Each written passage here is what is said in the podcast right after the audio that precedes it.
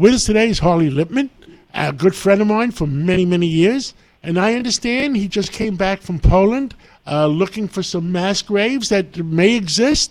And also, he is the Grand Marshal of the Israeli Day Parade to take place today, Sunday, June 4th. Uh, Harley, welcome back from Poland. Well, thank you very much. It was quite exciting. You know, I'm focusing on an overlooked aspect of the Holocaust. And that is when everybody thinks of the Holocaust, they tend to think of Auschwitz and the extermination camps, but they were only operational in March of 1942. Why is that important? Because the Germans were in Poland for two and a half years before that. So the question is, what were they doing in Poland? And what they were doing was they went around village to village and just shot Jews and left them there. My mission find those mass graves, give these people some honor and dignity in their death, have a formal burial. I have a Protestant minister, Catholic priest, and the chief rabbi of Poland and school children. And I erect a memorial, and I've done nearly 50 of those over the last 15 years. Wow, wow, wow. Uh, and tell us about the Israeli parade uh, on uh, the today Sunday. Yeah, so this is the 75th anniversary of Israel's existence. And it's a great celebration.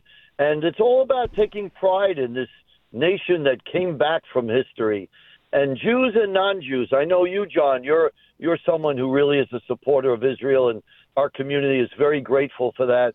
And it's a time to show a great deal of appreciation that we have a Jewish nation. There are challenges and problems there, like we have everywhere. But this is a time for unity of the Jewish people to express our gratitude, pride, and appreciation that we have a strong Jewish nation, great economy, great humanitarian country. It sent more people to Turkey than any other nation except one when they had their earthquake. So they really do care about human rights, and they're they're just a, a powerhouse. So we're we're just delighted that we could make this celebration. And you're correct. On, on Thursday night in New York, on the Intrepid, I was the honoree with the Auschwitz uh, Foundation, uh, which is raising money uh, uh to, to, to help bring honor to the Jewish people.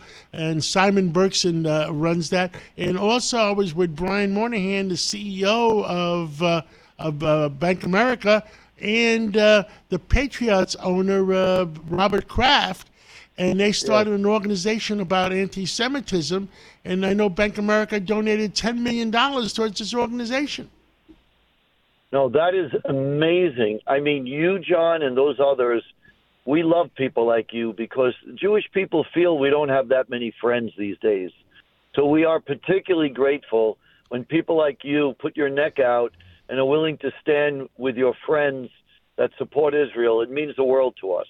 Now, the, the one point they brought out at the at the Bank America uh, meeting that we had is that the Jewish population is two and a half percent of of our country, but represent they get fifty five percent of the abuse uh, in hatred uh, in hatred crimes. I mean, that is a big number. Why such a big number?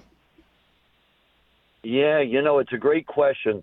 I think the guilt after the Holocaust has largely subsided and all the forces that created anti Semitism for thousands of years are rearing its ugly head again.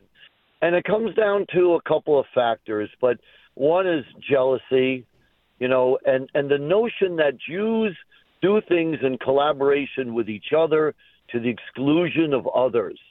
You know, there's this notion that if somebody's Jewish, that they can reach out to another Jewish person and they'll do business with them because they're Jewish. It happens to be ridiculous. I, I own a company, a technology company. I do more business with non Jews than I do with Jews.